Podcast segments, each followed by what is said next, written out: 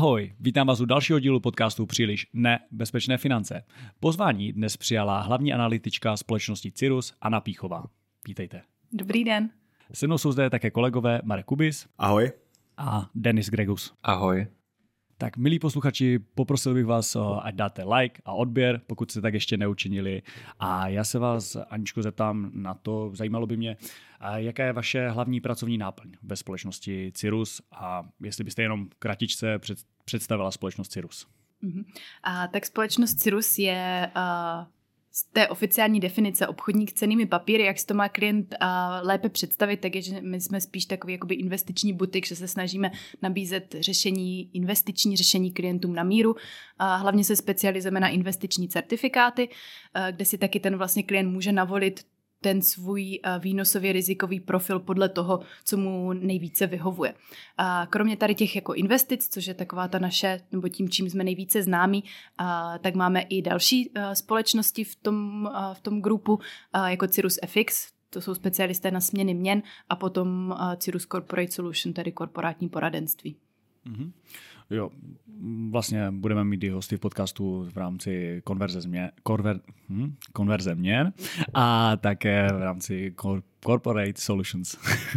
Takže o tom se povíme až následně s ostatními hosty. U vás eh, by mě tedy zajímalo, čemu přesně vy se tedy věnujete a aby si posluchači dokázali představit, co se skrývá pod pozicí hlavní analytička. Mhm. Tak já mám na starost vlastně tržní analýzy, takže my se zabýváme prostě zkoumáním toho, co se děje na akciových a finančních trzích. A já sama se nejvíce zabývám sektorem technologií, takže všechny technologické akcie jako Microsoft, Apple a podobně. A potom taky eh, spotřebním sektorem. Kromě tady toho přímo, že se koukáme na ty jednotlivé akcie a analyzujeme je, eh, tak děláme i spoustu dalších věcí, jako nějaký eh, reporting a tak dále, což si myslím, že není tak zajímavá část, jako to, že vlastně zkoumáme denně akcie a co se na nich děje. To tak asi zajímá nejvíce lidí. Mm-hmm. No a když si to takhle představím, tak vy proskoumáte ten eh, trh víceméně a vytipujete nějaké jednotlivé akcie a ty jsou následně třeba zařazeny do těch certifikátů? Je to tak, je to je. tak, jo. Každý máme na starost nějaký sektor, máme nějaké jako něco, čemu je nám blíž, čemu prostě nejvíce rozumíme, kde máme tu svoji vlastně, řekněme, konkurenční výhodu a na základě toho pak sestavujeme třeba certifikáty nebo portfolia pro klienty. Uh-huh. A jak dokázala byste mi prosím popsat tedy nějakým způsobem ten proces, jak dlouho třeba tu firmu analyzujete, jestli vám to trvá týden, anebo naopak eh, ji sledujete několik eh, měsíců, než vlastně ji nějakým způsobem doporučíte a jak, jak probíhá? Mm-hmm. Tak to hodně záleží jako analytik od analytika. Já budu teďka mluvit hlavně za sebe. Uh, já mám prostě nějaký, jakoby řekněme, watchlist, tedy seznam akcí, které sleduju. A, a některé z nich mám zanalizované do hloubky. Ta hloubková analýza, kdy fakt o té firmě si načtete všechno možné, co jde, všechny výroční zprávy, nastudujete všechny čísla, a končí to většinou i tím, že si uděláte model, tedy ten discount, discounted cash flow, když si stanovíte nějakou cílovou cenu, tak tady ten proces trvá opravdu několik týdnů, než tu firmu skutečně jako poznáte. Ale uh, většinou se dají přebírat tady ty analýzy a ty modely i od jiných institucí, které mají velké analytické oddělení. Jsou to typicky investiční banky nebo přímo firmy specializující se na tržní, na tržní research, hlavně teda z, ze Spojených států a od nich to jde přebrat a pak si jenom dělá člověk ten vlastní názor, jestli souhlasí, jestli ta jejich investiční teze mu dává smysl a dává to nějak do kontextu s tou znalostí toho sektoru, který má. Proto je tam i dobré, když člověk jako analyzuje akci, tak si najít nějaký ten sektor nebo nějaké ty firmy, které mu jsou blíž, kdy přirozeně je schopen porozumět vlastně uh, tomu, co ovlivňuje poptávku, tomu, co ovlivňuje nabídku, protože já to vím třeba i sama od sebe, když se dívám na nějaké firmy třeba z finančního sektoru, pojišťovnictví, tak to je něco, čemu já přirozeně moc jako nerozumím a trvalo by mě jako extra hodně času se tomu, uh, se tomu věnovat, takže to dělají, dělají potom spíše, uh, spíše kolegové. A pak tady vlastně i to, jak se dojde k nějakému tomu eh, investičnímu doporučení, nebo že i já sama se třeba rozhodnu si nějakou akci koupit, tak ten proces je jako poměrně dlouhý. Není to tak, že bych viděla, že něco jako spadlo na ceně, řekla si jo, super. Ale tohle může být ten, ten uh, takový ten impuls k tomu se třeba na tu akci podívat do hloubky, proskoumat, pokud se mi nezná, proskoumat ji pořádně a pak teda říct, jestli ano nebo ne. Mm-hmm. Takže může se stát, že vám třeba na tom watchlistu ta akcie vysí i několik let a následně třeba do ní nikdy ani nezainvestujete. Jo, to se stává velmi často. dobře, dobře.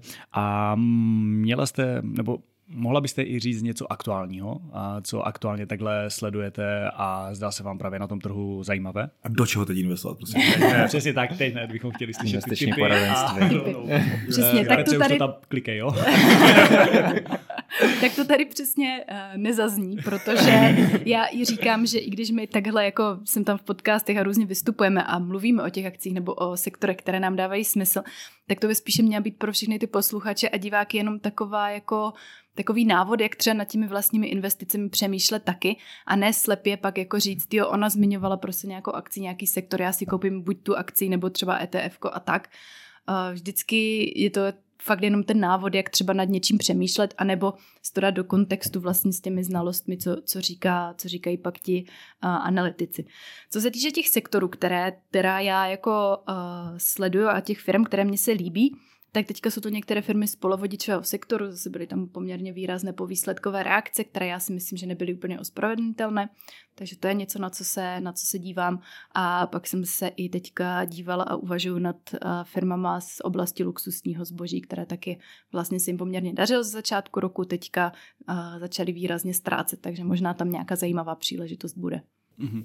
A souhlasím s vámi, my taky se takhle, když se bavíme v podcastu, tak eh, nedoporučujeme investovat do nějakých konkrétních aktiv, konkrétních akcí a podobně, ale spíše mě to zajímalo z pohledu toho, a jestli byste to na tom dokázala vysvětlit nějaký příklad, jakoby nějaký příklad toho, jakým způsobem jste například na danou akci, klidně i v minulosti, mm-hmm. uh, uvažovala a aby si to mohl posluchač nějakým způsobem konkrétně představit, jak celý ten proces eh, probíhal.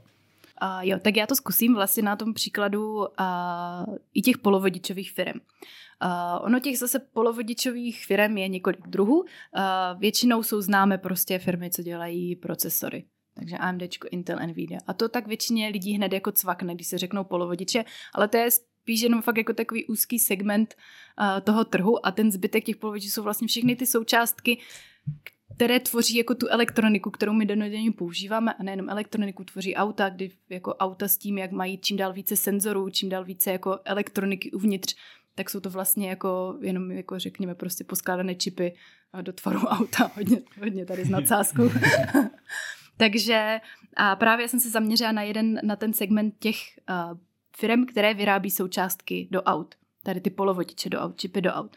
A to z toho důvodu, že teďka, když uh, uh, je ten tlak na ty elektroauta a různé dotace a podobně, tak uh, vím, a jsem o tom jako přesvědčena, že každý rok se teďka v těch nejbližších letech vyrobí a prodá více, více elektroaut. A ten růst, jelikož je to ještě hodně malý trh oproti tomu klasickému automobilovému trhu, tak tam ty růsty můžou být opravdu jako obrovské. A oni si pak samozřejmě ten trh se jako v nějaký moment zastaví, protože ne všichni jako elektroautu budou chtít a tak dále, ale já jsem u toho chtěla být a hledala jsem vlastně firmy, které toto splní. Nechtěla jsem jít cestou těch klasických automobilek, protože vím, jaké tam jsou problémy. Jaké klasická automobilka má problémy s tím, aby vlastně vůbec uvedla to elektroauto do prodeje. A pak taky je to ta sázka, že jak poznáte uh, u spotřebitelů, které to elektroauto bude mít největší úspěch. Mhm. Jasně, to Tesla přebyla první tak ta je nejvíce prodávaná. Ale už zase vidíme zdat, že se to jako trošku mění a že přichází konkurence z Číny a tak dále. Takže tady je to riziko, že když budete chtít jako se tady toho trendu té elektromobility třeba účastnit a netrefíte tu značku, takže to je prostě uh, špatně. A můžete si udělat jakoukoliv dobrou analýzu chcete, ale pak prostě to chování těch spotřebitelů se těžko jako odhaduje a těžko se do toho modelu dává. Takže já jsem si říkala, že teda vlastně všechny ty elektroauta potřebují součástky, potřebují tady ty čipy, potřebují senzory a tak dále. A šla jsem po těch firmách, které je vyrábí a vybírala jsem firmy, které mají na smluvně něco nejvíce těch jako automobilek a to jak prostě v Evropě, v Číně, v Americe, aby vlastně pokryli celý ten trh a nesázela jsem na toho vítěze, ale vlastně jsem šla jakoby o krok zpátky a vybírala jsem ty firmy takhle. Mm-hmm. To je super.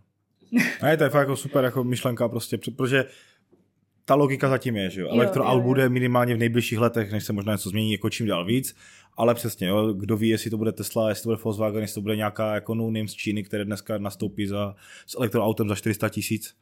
Takhle si to člověk pokryje celé a To je v podstatě ta samá písnička, jako jestli si budu, když bych to úplně jako přesel vybírat jednotlivé akcie, nebo si prostě koupím velké ETF na celý trh a jo. se jako je to tak, je to tak, no. Co ty, Denis, je Tesla always? Tesla, ne? Uh, Nio. Ne, ten sektor je takový zajímavý. Vím, že třeba ještě tuším tak půl roku, rok zpátky byl i nějaký shortage, nedostatek čipů právě do aut. A tuším, že to byl zrovna nějaký čip na polhovatelné sedadla a bez toho čipu prostě to auto nevyšlo z linky. Jo, jo, je to prostě tak. lidi čekali je to tak. Půl roku, a, rok na auto, že? A ta závislost vlastně na těch, na těch čipech se ještě u těch aut jako do budoucna vlastně zvyšuje, protože my chceme hm, aby to mělo takový ten hezký displej, aby se to mělo připojit na ten mobil, aby to mělo polohovatelné sedadla, vyhřívané, nevím co všechno, senzory, aby nám to mhm. ukazovalo teda, jak máme couvat a tak dále. A to vlastně jsou všechno jako ty ty součástky jsou mm. jako čipy polovodiče a ty automobilky si je ne, nevyrábí sami, oni je prostě poptávají mm. od těch sub, subdodavatelů a ten dodavatel, který vyrábí tady ten nějaký senzor, typicky třeba prostě nějakou, nějaký senzor na couvání, tak to nevyrábí specificky pro jednu automobilku ve mhm. většinou. Většinou to vyrábí pak a dodává to jako všem těm automobilkám. Mm-hmm. Předpokládám, že třeba v tady tomhle tom sektoru těch polovodičů tak je problém třeba i nějaké politické vztahy, politicko-ekonomické, co se týče Číny a Ameriky, že asi Jo, a, ta, a tady to riziko je zase výraznější u těch procesorů a u těch jako uh, čipů, které jsou jako kritické a dají se použít právě tady pro vývoj umělé inteligence mm-hmm. nebo pro nasazení v, uh, ve zbrojním sektoru a tak dále, nebo pro nějaké jako radary a, a tady u těch jako čipů do těch aut, tak tam to tak kritické není, protože tady ten čip víceméně dokáže jako za, chv- nechci říkat za chvilku to dokáže vyvinout každý, ale ta firma, pokud už je v Číně nějaká, co vyrábí prostě polovodiče, tak udělat něco nového navíc, tak to pro ní není tak velký problém, jako samozřejmě nějaké know-how a tak dále, to tam vždycky je, ale není to tak kritické, jako třeba kdyby se čínská firma rozhodla, že bude vyrábět teďka konkurenci prostě pro čipy od Intelu nebo od AMD pro procesory, tak jim to trvá ten vývoj mnohem déle, mhm. než tady u těch, jakoby řekněme, jednodušších. Jo že tam je nižší technologická náročnost jo, na ten jo, jo, jo. A to vlastně čipu. není ani tak jako kritické pro ty, pro ty vztahy, že oni se zaměřují na to, že chtějí zablokovat tu kritickou mm. novou technologii. Jo. Mm-hmm. A jsou i nějaké další trendy, které tak eh, sledujete na tom trhu, nebo chtěl, o které byste se chtěla podělit? Tak těch trendů, jako které sledujeme, je hodně a otázka je, které z těch trendů se nakonec jako fakt stanou uh, jako skutečností a budou mít nějaký dopad. Uh, hodně se mluvilo o metaverse. Já si za sebe třeba myslím, že v nejbližších letech prostě metaverse žádný velký trend nebude. Mluví se o AI, naopak na AI si myslím, že to ten trend jako je, protože vidíme, že se to dá už teďka používat prostě uh, velmi hezky a to nejenom, že si tam jako povídáme s, s chatem GPT a chceme vědět nějaké informace, ale hodně se to používá prostě uh, pro tvorbu grafiky, pro nějaké videa a tak dále, kdy je to vlastně jednodušší a člověk nepotřebuje grafika a napíše prostě do toho, jako do té umělé inteligence, tady bych chtěl vytvořit jako obrázek pro sociální sítě, chce, aby to mělo to a to a ono mu to za chvilku jako vyplivne vlastně bez námahy. Hmm. Takže vidíme, že toto ten jako úspěch bude a myslím si, že to bude trvat uh, i nadále a že uh, vlastně ty technologie se budou pořád zlepšovat a my si na to tak navykneme, že už to pak nebudeme brát jako něco navíc, ale budeme chtít vlastně pokračovat, budeme chtít, aby nám ten počet skutečně v té naší práci jako pomáhal a pomáhal a něco nám dával. Takže ještě sleduju ten trend jako umělé inteligence, který mě hodně baví. Mm-hmm. Dobře. a teďka bych to naopak otočil a zajímalo, zajímaly by mě spíš ty rizika, které aktuálně vnímáte na současných trzích. Tak tím hlavním rizikem je, jsou, jsou úrokové sazby. Jo? Vlastně americká centrální banka říká, že bude držet vysoké sazby delší dobu a trh ale předpokládá, že dojde k rychlým katům. Takže tady jsou dva takové jako nesoulady vlastně v tom nastavení a nevíme, která teda ta strana jako nakonec řekn, řekněme bude mít pravdu nebo nebude mít pravdu a jak na to zareaguje trh. Protože na těch současných úrovních, kde jsou ty valuace, tak při těch sou, jako vysokých sazbách, které by měly zůstat delší dobu, se můžeme bavit a můžeme polemizovat o tom, jestli jsou ty valuace udržitelné nebo, a, nebo ne. Takže to je takové to hlavní jako a, riziko, které asi vnímám. A pak taky a, vlastně vůbec stav jako globální ekonomiky jako celku, protože vidíme, že teďka v posledních let, měsících taková hodně jako křehká. Nedaří se moc Číně, která byla hlavně takovým tím hlavním tahounem té globální ekonomiky, zase navázaný celý ten řetězec. Naopak americká ekonomika značně, značně silná, američtí spotřebitel pořád velká chuť utrácet, kteří tu ekonomiku jako drží, podporují a uvidíme, jestli se to, jestli se to zlomí třeba v příštím roce, jestli fakt ty jako vyšší sazby se zakousnou i do toho spotřebi, spotřební, spotřebitelského sentimentu nebo ne. Takže těch rizik tam jako na tom trhu několik je, ale já zase říkám, nikdy ta rizika, nebo vždycky tam jsou rizika. U investování jako nejde investovat bez rizika a ani ten výhled vůbec pro globální ekonomiku, pro jakoukoliv ekonomiku není bez rizika. Takže tam je jenom pak jako uvažovat o tom, jak moc velké to riziko je a spíše tady to riziko nějak, jako když investuji jako sama, vnímat, jak to může ovlivnit to, tu moji budoucí jako výkonnost nebo mé budoucí, budoucí portfolio. A to, že se tady bavíme o nějakých rizicích, nebo že prostě se a, může zpomalit globální ekonomický růst, může zpomalit americká ekonomika, tak to neznamená zase, že já se leknu a řeknu si, že prodám prostě celé portfolio, nebudu investovat vůbec. to, to nikdy, protože když má člověk jako nastavenou tu svoji a, strategii, ví, proč investuje, ví, na jak dlouho investuje, tak tady ty drobné věci ho moc jako zajímat a trápit ani, ani nemusí. Mhm. Spíš je to i o tom zase využívat třeba těch příležitostí, že když vidíme, že jsou vysoké úrokové sazby a zdá se mně, že ten trh je prostě trošku dražší, tak si možná řeknu, jo, tak možná si to nechám prostě na nějakých těch jako spořádcích s tím vyšším úrokem, nebo prostě uh, využiju teďka těch uh, rostoucích výnosů na dluhopisech, nepůjdu úplně jako do těch um, jenom jako 100% třeba do akcí, hmm. ale spíš jenom to takhle jako vnímat jako a že se vlastně, že je tam nějaká ta nová jako a nová možnost, že ta realita se trochu, trochu mění a vlastně uvažovat takhle nad tím. Mhm. A mě by možná zajímalo z pohledu toho klienta, co, co by mě mělo víc zajímat? Potenciální výnos nebo možná rizika? Z pohledu retailového klienta teďka. Uh, já bych doporučila začít u rizika, ale ve stylu toho opravdu uh, říct si, uh, jaké to riziko jsem já jako ten klient ochotná snést mhm. a uh, co mě jako vadí a nevadí ve stylu.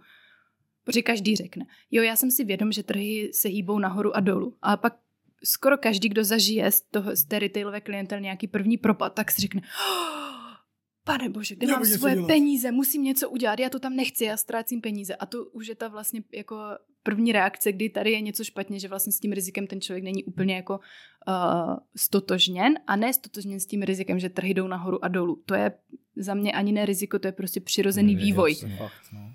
Ale uh, on musí vědět, ten klient, že na jak dlouhou dobu to tam má, ty peníze, že opravdu není při prvním propadu, při první, já nevím, ztrátě 10% potřeba hned, hned něco dělat a, a to koupit. a jenom spíš jako takhle to riziko uh, si stanovit, že co je teda jako ochoten snést a do jakých i nástrojů potom potažmo půjde nebo bude si mezi kterými uh, vybírat. A ten výnos je až to druhotné. Ten výnos nebo ne druhotné, samozřejmě ono to jako jsou spojené, spojené jako nádoby a jedno bez druhého nejde, ale ten výnos je pak vlastně to jako ta odměna za to, že budu investovat, že mám nastavenou strategii, a je to pak vlastně takové ty prostě ty plody té práce, které můžu sklidit za to, za to investování a za tu dobře, dobře odvedenou práci. Když jsem vás poslouchal, když jste mluvila o příležitostech a rizicích na tom eh, současném trhu, tak eh, mě by zajímal i váš pohled na aktivní a pasivní investování, protože v minulých letech eh, víceméně stačilo klientovi se vést tím indexem, tím trhem jako takovým a myslíte si, že v současnosti nabírá na váze právě to aktivní investování, kdy už je nějaký portfolio manažer, který vybírá jednotlivé akcie a neinvestuje se čistě do dle indexu? Uh, Tady za mě já fandím obou přístupům a to mhm. jak vlastně tomu aktivnímu, tak tomu pasivnímu investování. Protože my si musíme uvědomit, že i u toho pasivního investování, kde jenom kupujeme ten index, tak my sice kupujeme jako index nebo indexové ETF, ale on ho někdo jako spravuje, ten mhm. index. A někdo tam ty změny dělá jo, podle nějakých předem nastavených kritérií, ale je to tím, že my jsme vlastně na tom benchmarku. Ale k těm změnám tam dochází tak jako tak. Takže už i tohle je částečně, řekněme, že to je pasivní investování, ale ono je vlastně částečně už jako uh, aktivní. Ale pokud, uh, když si klient vybírá mezi, uh, mezi jako uh, um, aktivní zprávu a pasivní zprávu, tak zase musíte mít, uh, musí zvážit všechny ty pro a proti, které tam jsou. Jo? A taky i ten cíl, s jakým investuje. Protože víme, že jsou klienti, kteří prostě budou spokojeni s jedním indexovým ETF po celý život a nebudou chtít prostě o tom žádné informace, co se tam děje, prostě podívej se sem tam na zprávy, podívej se sem tam na ten účet a budou s tím nadmíru spokojení. Optimální klient. o, takových moc neběhá, ale... Jo, ale víme, že pár takových je. Jo, a pak jo. jsou klienti, kteří naopak potřebují tu aktivní zprávu a chtějí tam mít toho portfolio manažera, kterému věří, že on ty jejich finance spravuje s nejlepším vědomím a svědomím a doručuje jim pak uh, nějaký výnos v tom fondu. Takže za mě i klidně v nějakém větším portfoliu, klidně zastoupeny oba oba ty přístupy. Jo? Není potřeba mít jako jenom, jenom jeden nebo druhý a říkat, jeden je vždycky dobře, druhý je vždycky špatně. Není to tak. Jo? Vnímat to zase prostě na, i na tu individualitu každého toho uh, investora, co jemu, jemu přijde jako nejlepší a co on potřebuje. Protože, jak, jak jsem říkal, někdo toho portfolio manažera potřebuje vidět, potřebuje si přečíst každý měsíc tu zprávu, co on tam udělal. Někdo tohle naopak vůbec, uh, vůbec nepotřebuje. Mm-hmm. A potom by mě zajímal i váš pohled na a, vlastně geopolitická rizika, ať už v pohledu právě války na Ukrajině, anebo problémech, které jsou v pásmu gazy, tak je, jakým způsobem tyhle věci ovlivňují investování. A má na to klient nějakým způsobem reagovat? Tak. To už zajímalo mě. To je, to je dobré. jo. Tady na ty krátkodobé geopolitické rizika uh, z pohledu trhu, oni jsou většinou jako málo významné. Oni jsou významné pár dnů, pár týdnů a pak to pomine. Viděli jsme to s válkou na Ukrajině, viděli jsme to teďka, teďka s válkou uh, v pásmu Gazy v, v Izraeli, že ten trh je třeba nervózní pár dnů, pár týdnů a pak to vyprchá. Takže za mě tady na ty uh, lokální geopolitické uh, problémy spíše by investor reagovat neměl. Uh, je to prostě něco, co je jako součást investování. Pak je otázka, jako kdyby se stal nějaký větší, hlubší konflikt, jaká reakce by tam měla nebo neměla být. Ale jak já vždycky říkám, kdyby pak došlo k nějakému jako prohloubení a opravdu se nás to jako dotýkalo ve velkém, tak si myslím, že řešit nějaké své portfolio by byla naše poslední starost. Přesně tak a na druhou stranu potom je to, jak jste říkala, vě- věřím tomu portfolio manažerovi, tak asi bych ty změny stejně nechal na něm, protože když to jako klient začnu jako šáhat, tak si myslím, že spíš víc škody než užitku jako napáchám. Přesně, přesně. A většinou ten jako portfolio manažer má už nějakou zkušenost, zažil propady na trzích, zažil různé tady uh, geopolitické rizika, tak ví zhruba, co se může stát. Má takové to jako logické, racionální myšlení, které není tak moc ovlivňováno emocemi, jak u toho retailového investora, který pak slyší tu mediální masáž, kdy se nemluví o ničem jiném než o tom problému a je to, jak kdyby nic jiného na světě se nedělo, což víme taky, že tak prostě není, že když se děje, tak válka je to jako tragédie, je to špatně, ale ten svět se jako nezastavil, zbytek prostě uh, pokračuje. A vlastně, když to vezmu ad absurdum, tak pokud mám jako správně udělanou nějakou geografickou alokaci, tak se to ani nedotkne že jo, celého portfolia. Dobře, můžou mi firmy, které jsou na Blízkém východě jít dolů, zbytek portfolia mi nese, takže jako ta ochrana těch peněz tam pořád je, nejspíš se nestane, že kvůli toho, že někde válka, tak jako budou moje investice minus 100% a už jako jsem, jsem nulový, takže bych na to nesahal. No. Jo, v minulosti se ukázalo, že většina těch válek tak stejně právě, jak říkáte vy, krátká nervoza a pak to stejně vystoupalo i ty trhy nahoru a všechno bylo vlastně v pohodě, co se týče těch, té ekonomiky. Ale zase prodejci zlata mají žně většinu, když je válka, tak Jasná. zlato jde nahoru. Ale eh, to je taky to, že co uh, mně se moc jako nelíbí ve stylu, že zlato by se mělo prodávat v domách, kdy je klid, pokud ho někdo teda o něm uvažuje, mm-hmm. že by si ho jako částečně do toho portfolia zařadil a ne v těch dobách, kdy je ta největší nervozita, kdy fakt ta cena zlata většinou vystřelí a pak samozřejmě si jako je ten příběh, jo, to je ta nervozita, prostě teď bude všechno špatně, jenom pojďte si koupit zlato. Ne, to taky nemá Hmm. prostě to rácio zatím. Jako když o zlatě, tak si to rozmyslete, ten nákup, eh, prostě zhodnotit, zhodnoťte si všechny pro a proti, co vám to může nebo ne, nemůže uh, přinést, ale nekupujte to právě v dobách, jak byla prostě válka na Ukrajině, jak zlato vystřelila, všichni stáli front, aby si koupili, koupili zlato, tak to není úplně ten jako nejracionálnější přístup. Ale na druhou stranu zase, když přece přijde ta apokalypsa, peníze zkrachují, eh, logistický řetězec se rozpadne, tak já si myslím, že ten řezník to zlato určitě jako ocení jo, na svém. To, to bude to univerzální platidlo zase. Ale přece rodičům nebo prarodičům od pana Gladiše Jo, ale já si stojím za tím, že to můžeš mít prostě v jiných aktivech, které si dneska současnosti vybereš ano. v u každého v počítače. současnosti Jako. se myslím taky, že jsou na to i jiné nástroje.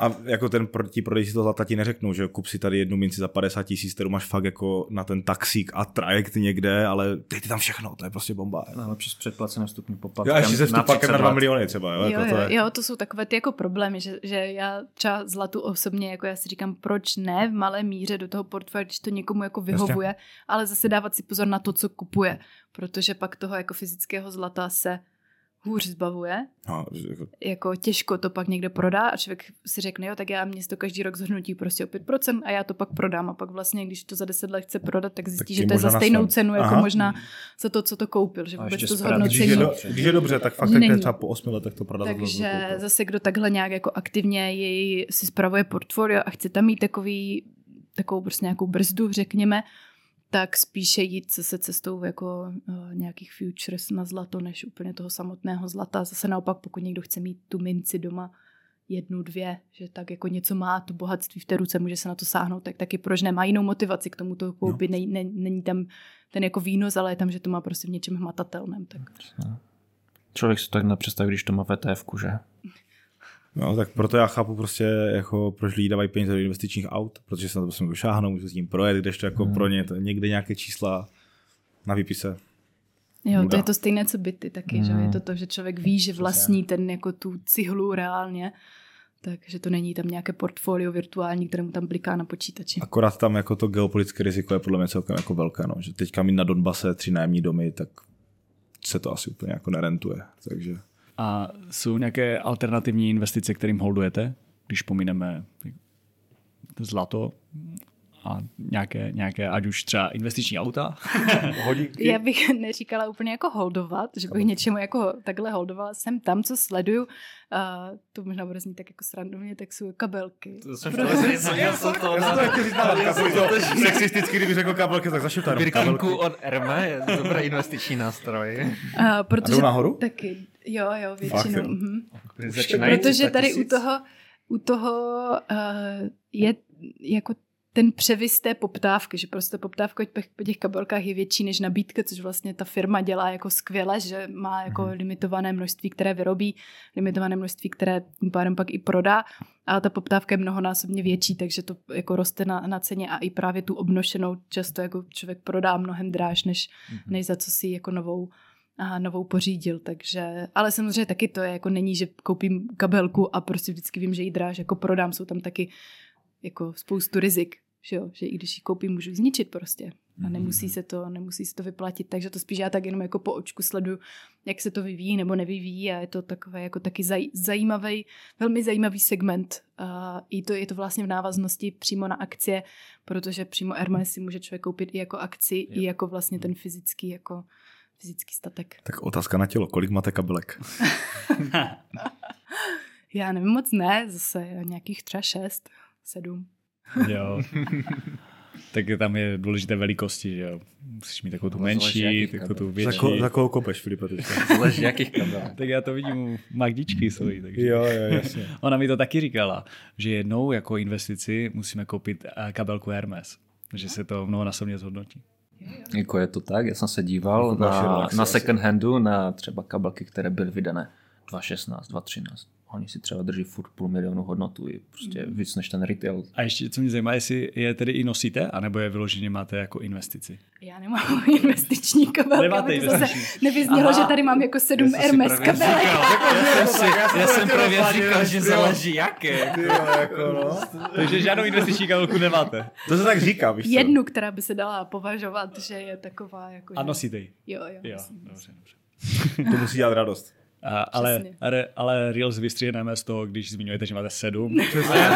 A vystřihneme tam investiční. kabelek. Má kabelek.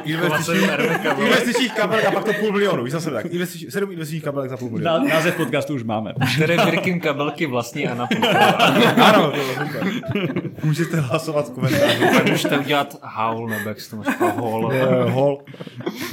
OK. Tak teďka zpátky k těm úrokovým sazbám, protože mě by zajímalo, jak se díváte na současný dluhopisový trh vzhledem právě k úrokovým sazbám, ať už u nás v Česku, anebo právě v Americe zahraničí a zahraničí.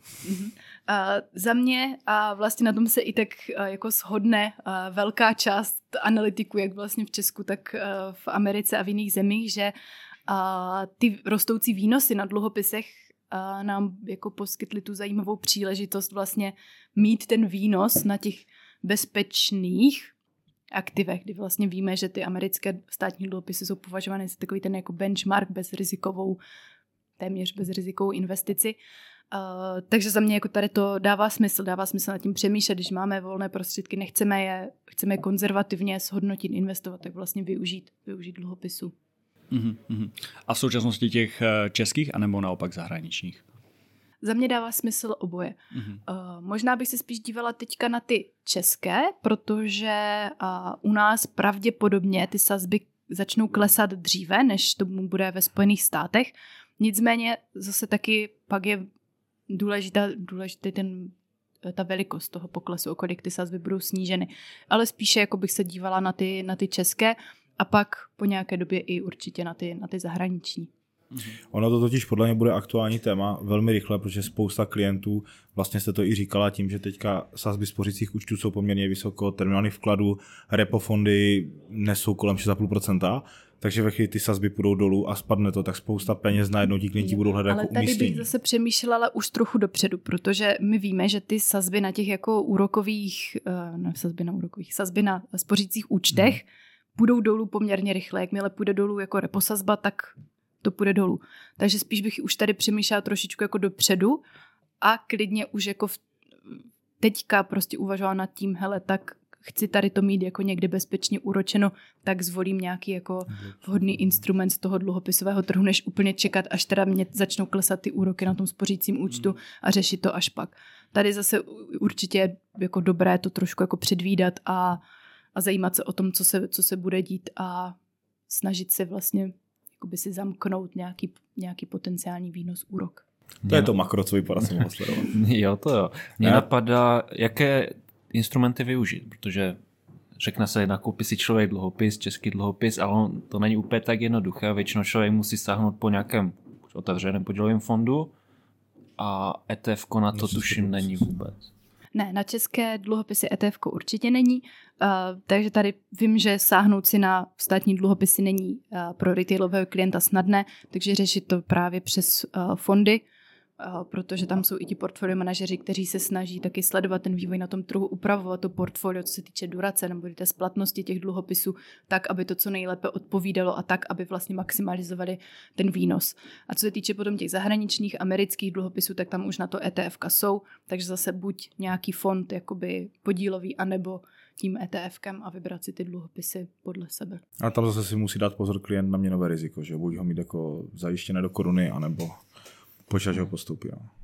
Protože to by se to teďka jako řešili právě i na poradě, jako co s těmi penězma dělat, protože to, že ty sazby doufejme teda dříve později půjdou dolů, je asi jasné nebo snad, takže nechci úplně říkat jako 100%, že, protože s mým štěstím to ještě zvednou, ale, ale určitě ty peníze je fajn asi přemyslit doteď, než se začnou přijímat ve, ve velkém a tím pádem zase ta cena těch podílů listů půjde nahoru a jako klient to nakupují draze.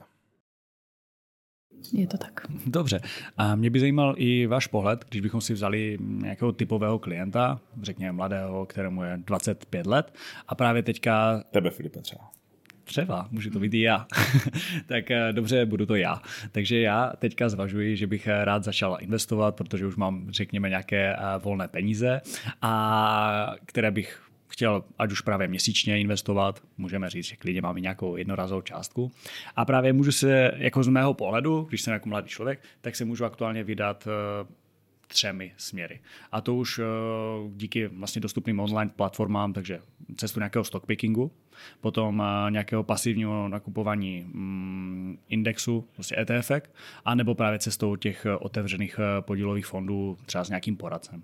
Tak zda byste byla schopna a jakoby nějakým způsobem uh, říct, pro které ty skupiny je to vhodné, jakoby z vašeho pohledu, a nebo jestli jenom jedna cesta, kterou věříte a jenom jedna je ta správná a jedna vládne všem. Kry, krypto. Já jsem zapomněl. ne, ne, ne. U, u investování není žádná jedna správná cesta. Uh, tam jediná jako je taková jedna malá správná cesta a to je jako se vzdělávat v oblasti financí, ale pak to, jak investuju, tak tady už žádná jedna správná cesta není. Každý klient bude individuální a bude to řešit podle toho, jaké má vlastně možnosti finanční, možnosti časové a co od těch investic očekává a ještě jak dlouhý má investiční horizont.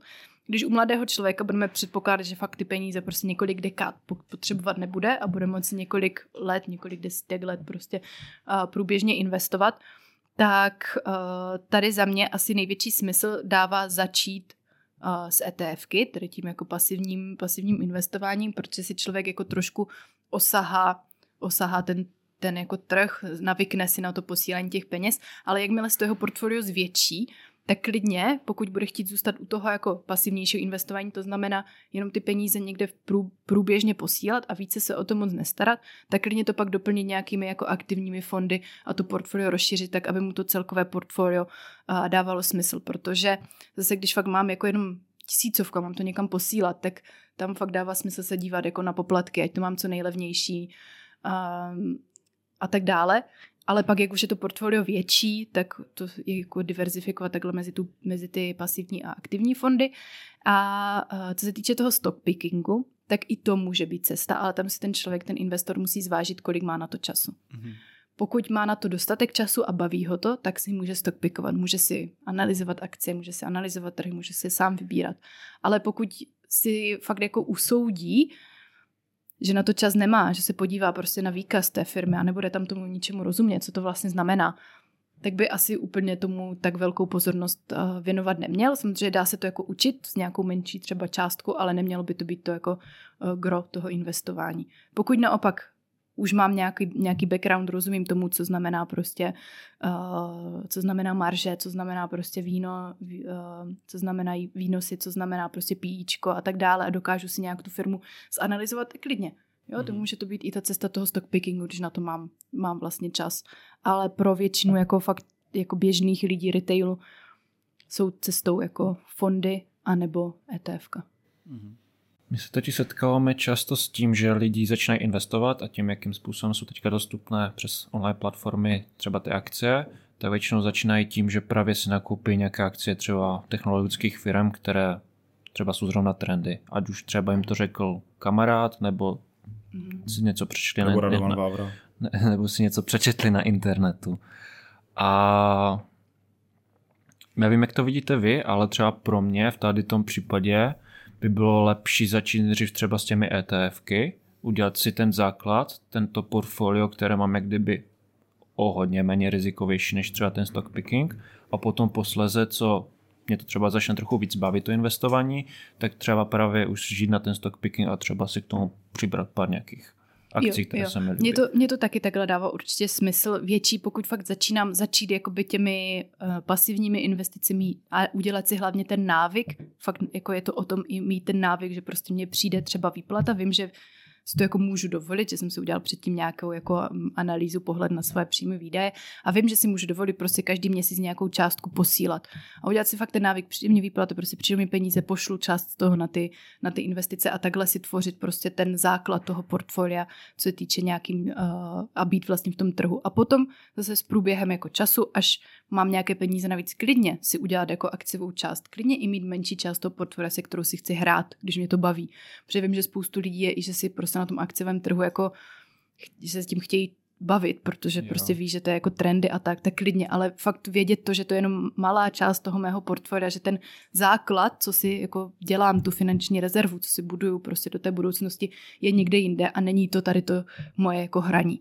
Jo, potom, když se zase člověk má to vzdělání už větší, více tomu rozumí, více se tomu chce věnovat, klidně i část z toho prostě mít to stock pickingové mm-hmm. portfolio, kdy fakt si na základě nějaké vlastní analýzy jako udělám to akciové portfolio a mám ho, ale taky tam už pak vím, že to není to hraní, že už to není to, že si tady prostě přečtu něco a zkusím si tu akci koupit, ale že, jsem, že tam je nějaký ten jako základ a nějaké ty důvody, proč jsem si tohle koupila, koupil. Mm-hmm. Za mě tam je nejdůležitější rozlišit pro to investora, co je investování a co je spekulování. Mm. Tam... A to jako většina lidí podle mě nechápe, protože já často se dostanu do přestřelky jako na sociálních sítích ve chvíli, kdy někdo řeší investici v horizontu měsíců lomeno roku. Nebo má několika málo mm. roku, jo, a to prostě je jako podle mě jiná forma rulety. Jo, že si zahraju, vyberu si, že teďka něco vyjde, a, ale nejsem schopný podle mě úplně odhadnout, kam to půjde jako v následujících pár měsících. A dělat to ještě opakovaně, aby byl jako dlouhodobě úspěšný a vydělával na to peníze.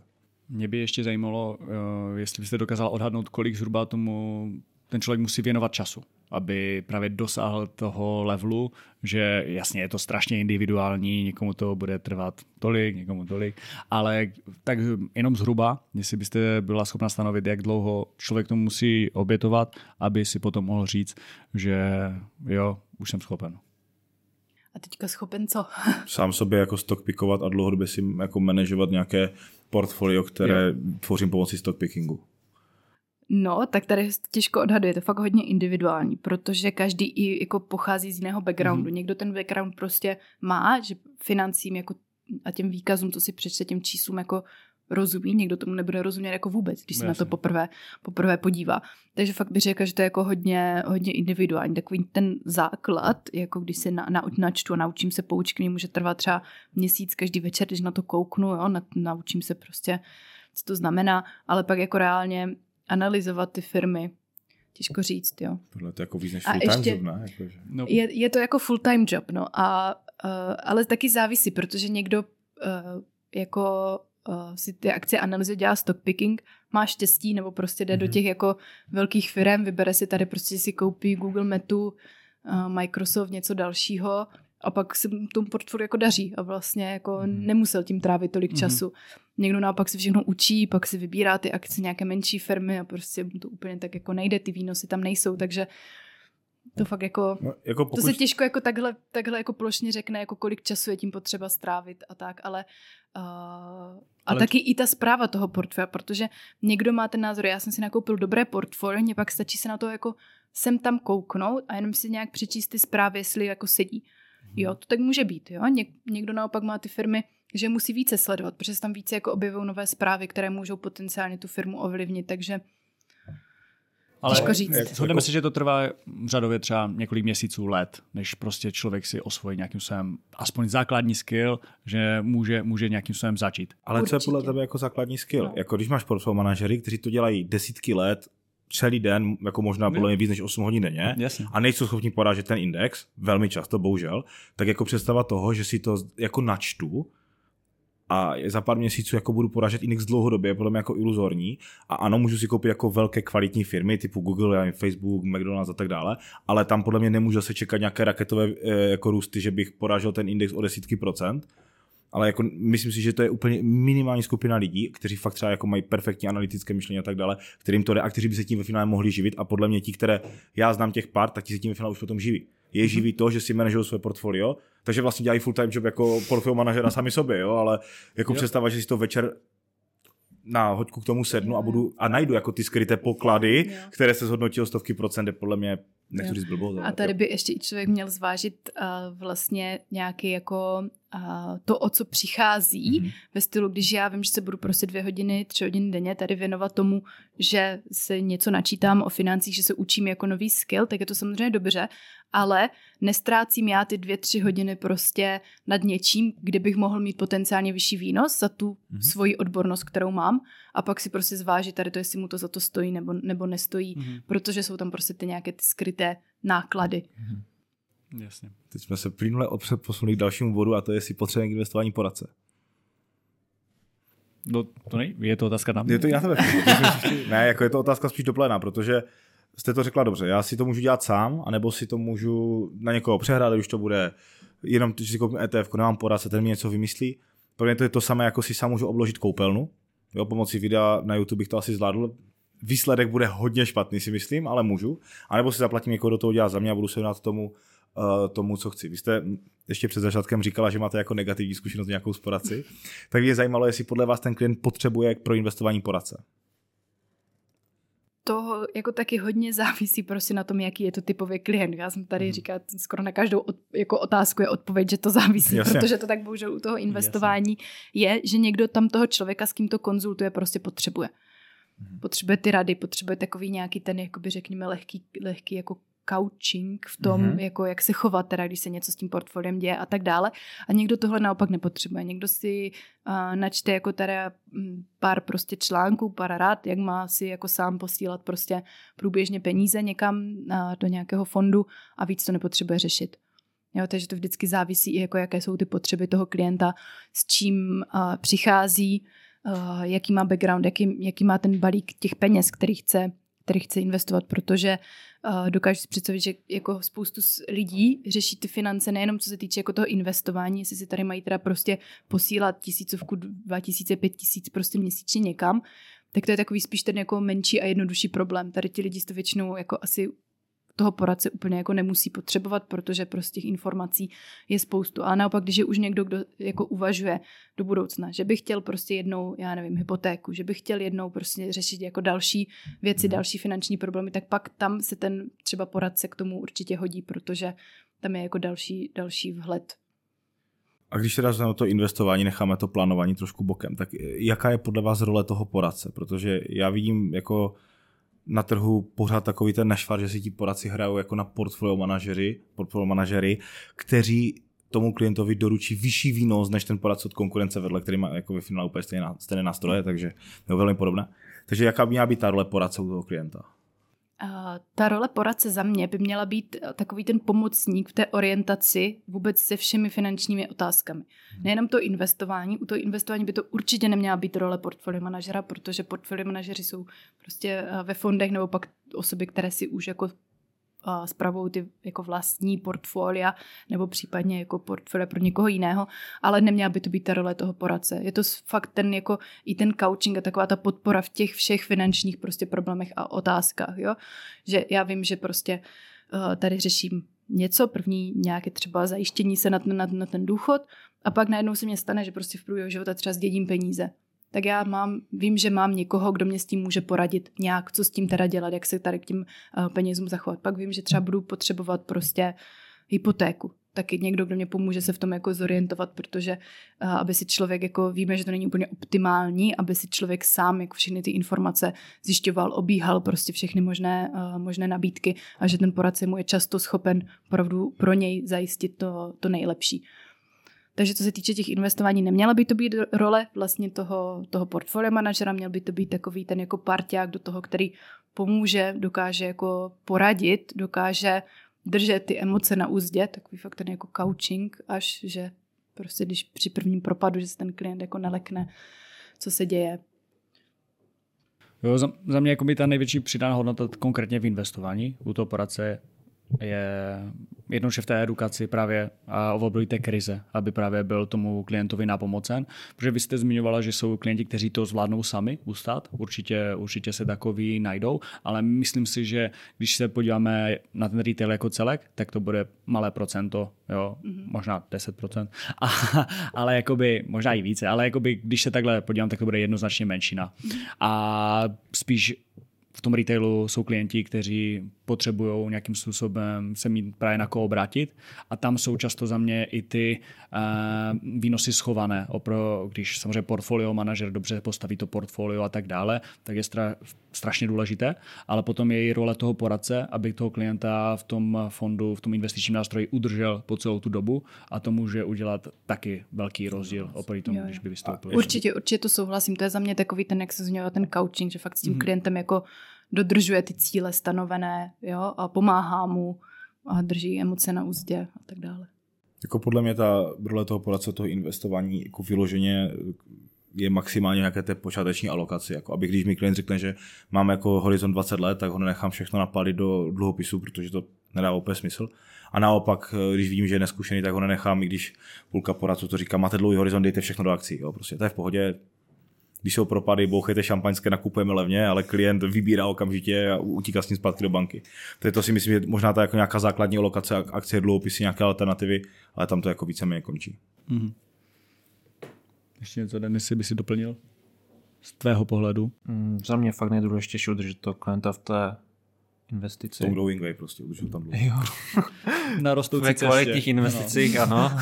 Ve kvalitních V některých investicích mohli úplně vyhrát okamžitě tam. Ne, protože já už jsem to říkal tuším v podcastu s panem Kladišem, ale Bl- BlackRock dělal právě research u retailové klientely, kde porovnal výnosy jednotlivých tříd aktiv. S&P, dluhopisy, Nasdaq a podobně, akcie a potom tam měl kolenku Retail Investors. A na 20 letém horizontu tak retailový investor měl průměr- průměrný výnos nejde kolem 4%, zatímco S&P čistě mělo na ten stejném horizontu 10,8, dejme tomu. A to je právě to, tím, jakým způsobem do toho ten retailový klient zasahuje, vybírá, tam něco slyší, tam je nějaká Je to- zpráva. je to tak, jo, je to protože to tady aktivní právě, vstup. Uh, retailoví klienti si neuvědomují často to, jak jsme se o tom, o tom bavili, že když je nějaký ten propad na trhu, nebo když jsou nějaké rizika, takže to neznamená, že musím všechno jako vybrat a ty investice ukončit a pak, až se situace uklidní, takže tam zase zpátky pošlu. Ne, ty výnosy se dělají tak, že to tam nechám v tom jednom nástroji, pokud je dostatečně kvalitní, dlouhou dobu a budu tam u všech těch dnů. Budu tam jak u těch špatných dnů, tak tam budu i u těch dobrých dnů, protože ty nejlepší dny na tom trhu přichází po těch nejhorších dnech na tom trhu. Přesně. A pokud zmeškávám ty nejlepší dny na tom trhu, tak si připravuju o veškerý ten výnos. Tedy jako tvoří drtivou většinu toho Přesně, celkového přesně. A výnosu ty, ten potom. výnos je fakt i taková ta jako odměna za to, že tam v tom investičním nástroji vydržím ten dlouhý, dlouhý horizont a pak se můžu teda těšit na ty zhodnocené prostředky. Není to o tom, že mě to musí zhodnotit 10% za den, za měsíc, nic takového. To jako investování a ten výnos není tady o tom. Takže jednoduchý figl, dáme tam klientovi do smlouvy špatnou adresu, špatný e-mail, špatný telefonní číslo, nedostane se k němu výpis a až za 20 let prostě mu přijou ty prachy, tak bude úplně spokojený. Jo, ale to myslím i pan Gladiš právě Jo, zmiňoval, jo, to jsme že, se bavili. Právě. investory. že o zemřelých investorech, Nejlepší kteří, investoři. kteří jsou právě nejlepší investoři. Že právě byla analýza účtu, které byly nalezené po tom, co někdo umřel a byli tam několik let a ty dosahovali těch lepších výsledků než, Jo, jo. než živí, nejlepší výsledků. Takže než pro, ti prostě živí pro investování třeba se obětovat. Přesně tak. A ještě paradoxně lepšími investory jsou ženy než muži. Jo, jo, to všech vlastně tady, co zveřejňují ty čísla, tady ti velcí správci aktiv, tak to z toho taky vyplývá a za mě je to vlastně to, že ženy to ta, až tak moc nezajímá v tom smyslu, že prostě když si tam něco stockpikujou nebo já nevím, tak že spíš to jako nedělají a spíš se držíte jako strategie, že to tam teda dali ty peníze, tak tam ty peníze jsou. A nechají to tam prostě, když si říkají, že tam bude jako 10 let, 15 let, že to tam jako nechají a tím se děláte nad výnos. V jednoduchosti je krásné. Poslouchejte manželky. Mm, Kupujte jim Birkinky. jo, jo. tak, tak, to je, to je základ asi, no. Spokojené Toho domácnosti. portfolia. a portfolia. Když by klientů kreslit. To jsou dvě mouchy jednou ranou. kabelky. Takový velký kolo. Spokojená domácnost a zároveň dobré investiční portfolio. Zahrnout pod uh, art and uh, něco, antiques. Art and antiques můžou být.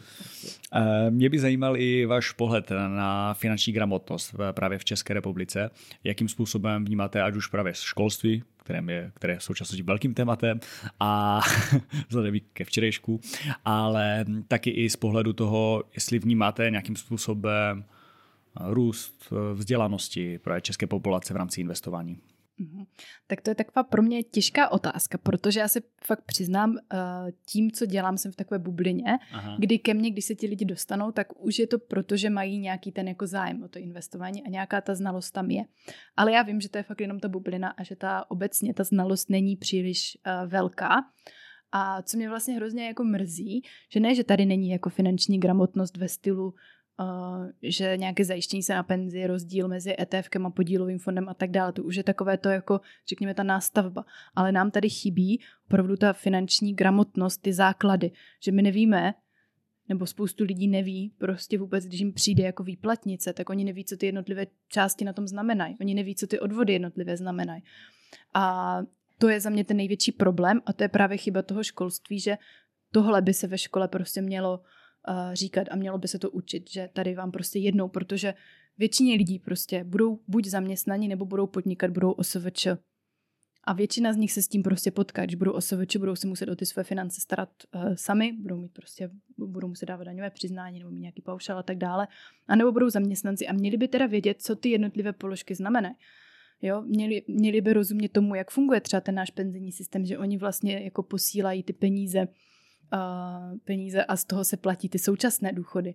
Jo, mě právě nedávno, jak jsem mluvila v podcastu, přišla jako takový, taková zpráva, že jako uh, na Facebook, že teda ta paní jako nesouhlasí s tím, aby tady ten návrh prošel, aby jako posílala ty peníze a platili se z toho ti důchodci, že ona jako platí daně a že to teda jako stačí a že si něco takového navrhu, že na mě pošle právníka, tak jsem se jako smála. a úplně mě vlastně docvaklo, jaká je ta jako neznalost fakt těch lidí, že oni to reálně, oni jako zaměstnaní jsou a oni reálně prostě toto všechno z té své mzdy jako platí a není to jenom, že to platí oni, ale za ně ještě další část platí ten zaměstnavatel. Mm-hmm. A, tady tohle bych určitě chtěla, aby se zlepšilo. Tahle, tahle jako vůbec jako finanční, finanční gramotnost. Doufám, že se to tak stane, že se o tom bude jako více mluvit a že to, že to vzdělání bude.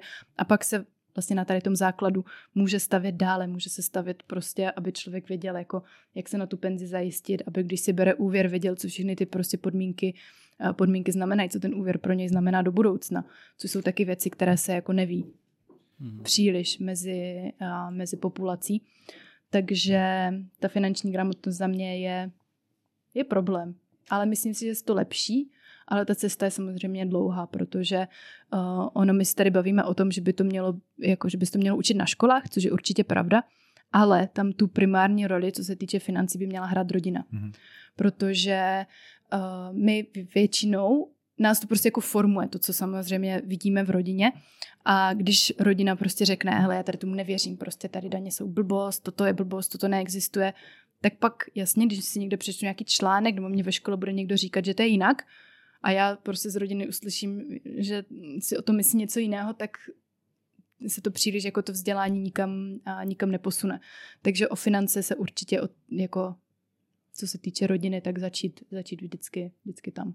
No, co týče té výuky na školách, tak já trošku mimo tu vaši bublinu zabrousím. My jsme teďka vedli jeden workshop na základní škole pro učitele, kteří vyučují finanční gramotnost. Hrali jsme s nimi hru finanční svobodu, skončilo to jako dost katastrofálně, ale bylo nám vlastně řečeno, že to je v pohodě, že oni těm dětem, dětem říkají, ať mají spořící účet a ať si všechno pojistí. Hmm.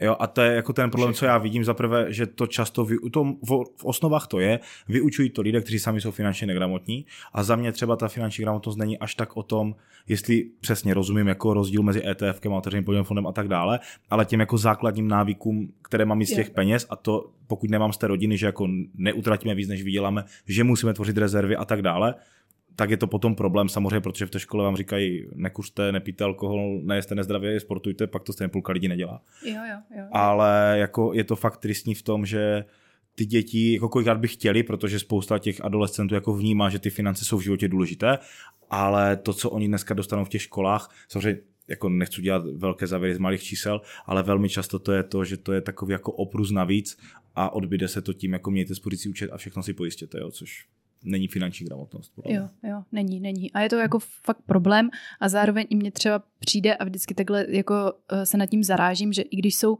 učební obory, kde se pak jako předpokládá, že ten člověk třeba bude jednou OSVČ, ale že jim tam nikdo neřekne teda, co oni pro to musí udělat, aby byli OSVČ, no. že musí jít mm-hmm. na ten mhm. živnosták, jo? že jim nedají tady ten návod, ale oni prostě vychovávají, řekněme, vychovávají tady ty lidi a ta pravděpodobnost tam je, když někdo prostě třeba studuje na kadeřinici, tak většina z nich jsou OSVČ, ano. ale oni pak neví, jako, nebo jim nikdo v té škole neřekne, ale tak abyste byli, prostě udějte toto, toto, toto, toto, toto vás jako čeká. A to není potřeba úplně nějak jako extrémně jako vzdělávat, ale dát jim prostě ten návod, hele, tady to je a když tak se tady obrať prostě, budete muset jít jako tady na, na živnost, jak tam vám to všechno vysvětlí, teda, co máte dělat. Mm-hmm. A toto jako prostě tady, Jaký jako, tady jako chybí, no. jo, prostě. jo, jo, jo. Živnost a hygiena. Tak i na vysokých školách si myslím, třeba u nás na ekonomické škole, tak já vnímám, že třeba učíme se nějakou látku, mikro, makro, to je jedno, a když se na to nad těma problematikama bavíme jenom v teoretické úrovni, ale potom, když máme řešit nějaký konkrétní problém, tak nikdo nám neřekne, kdyby Jo, když budete chtít řešit třeba tady ten problém, tak tady najdete informace, tady si to můžete třeba vypočítat, na to jsou tady ty, tady ty nástroje a můžete ten problém nějak vyřešit. Ale prostě se omývá čistá, čistě ta teorie. No. Já tam vnímám i to, že když jsme byli právě v těch školách a měli jsme nějakou šestou třídu nebo sedmou, vlastně přednáš, přednášeli jsme tam o finanční gramotnosti a tak dále, o těch základech a v rámci investování a podobně, tak eh, tam jsem viděl, že i někteří ti žáci jsou jakým jsem vzdělaní, že právě i začaly tam padat pojmy jako dropshipping, jo, Bitcoin, Bitcoin a, a tak dále. NFTčka ještě. Ale to si mi, NFTčka, ale to je zase něco, co padá z těch sociálních sítích, jakoby takhle vnímám. A pak je zase druhá věc, co tam, jaké informace tam užívají, jo, co se k ním dostane, jestli jsou to právě nějaké tady tyhle ty věci, anebo právě nějaké hodnotné informace. Jo, jo, a to je pro, pro, ne, že problém těch sociálních sítí, ale prostě to, co se k těm jako mladým takhle dostane, k těm jako dětskám, tak prostě nějaké video z YouTube, ze sociálních sítí a tam samozřejmě nejvíce přiláká to, co je prostě zábavné. Takže jako mhm. tady nějaký NFTčka, prostě pozemky v metaverse a tak to je prostě zábava. Jo, to je jako něco, wow, tady ano. prostě já tím můžu dělat hodně peněz, to je jako sranda ale jako takové video se stane virální, ale nestane se virální video, kde teda někdo říká, jo, tak měli byste si prostě udělat nějakou revizi těch osobních financí, mít příjmy větší než výdaje, optimalizovat to, vědět, kolik za co utrácíte, to je prostě nuda. Mm-hmm. Ale to je ten jako základ vlastně vůbec nějaké té jako finanční gramotnosti. Ale bohužel to tak jako je. Mm-hmm můžete třeba zkusit vytvořit zábavný, zábavný jako, obsah. Snažíme, jako. snažíme se, ale je to, je, je, ale je to těžké. Je to nuda, je to, jako přesně je to, jak to, jak to říkáte, jo, je, to, je to vlastně jako i to investování ve v podstatě nuda. Dlouhodobě někam posám peníze, když je to kvalitní, tak na to nešahám. A pro spoustu lidí to je nuda a proto vymýšlí co okolo, ale jak ty si říkal o té finanční gramotnosti, tam je ten problém, že jako, jak chci řešit, teď se jich nesu dotknout, až s učiteli, kterým je 40 až 50, jako Bitcoin, uh, eh, NFTčka, dropshipping. Podle mě jako neví u dvou z těch tří slov, co to ani znamená. Mm. A ty mladé jako zase zajímá tady tohle, prioritně potřebují slyšet tady ty věci a pak možná budou poslouchat, že jako, hele, měl bys jako mít nějaký budget a, a tak dále. Mm. Takže to si myslím, že tam to školství selhávalo. Tak nejsme podcast o školství, takže bych to... Děkuji za pozornost, my se tímto přesouváme do bonusové části a vy, milí posluchači, kteří jste si stále nezakoupili náš Patreon, tak eh, rovnou běžte na stránky Patreonu, kde si můžete předplatit bonusový obsah, ať vám nezaj- neuniknou zajímavé myšlenky, které určitě zazní.